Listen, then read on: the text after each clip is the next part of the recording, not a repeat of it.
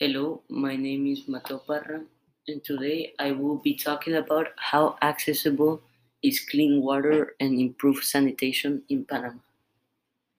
Panama's access to clean water varies between rural and urban sites.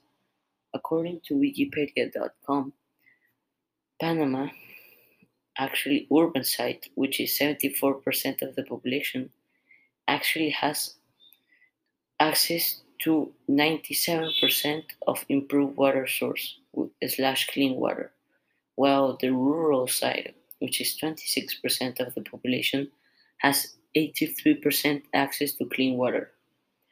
This is a lot considering the, the economic problems right now in Panama. In sanitation, Panama is not doing very good, and around 75% in the urban side has improved sanitation, and 51% on the rural side have improved sanitation.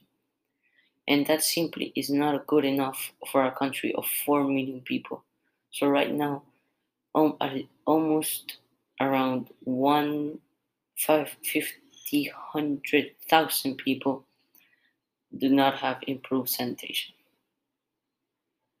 And Due to Panamanians not having water measures, the company IDAAN lost around $131 million in 2011 due to water not being built by consumption. Both sides, rural and urban,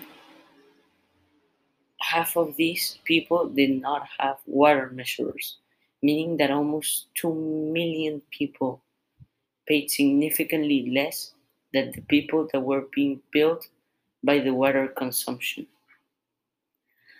This is really a lot because the half of 4 million people is 2 million, so that is a lot.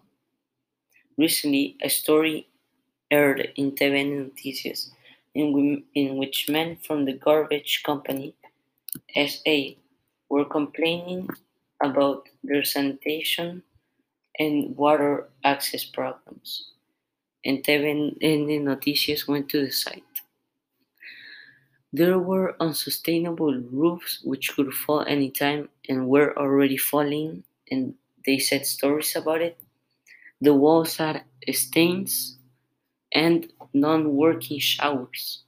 And if the showers occasionally worked, the water was not clean. The toilets the toilets were clogged and it smelled super bad. There were rats and dead rats everywhere, so the smell made it much worse.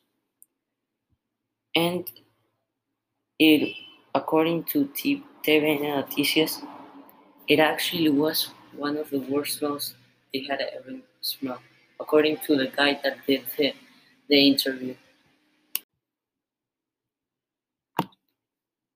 In the water access here in Panama is actually one of the best.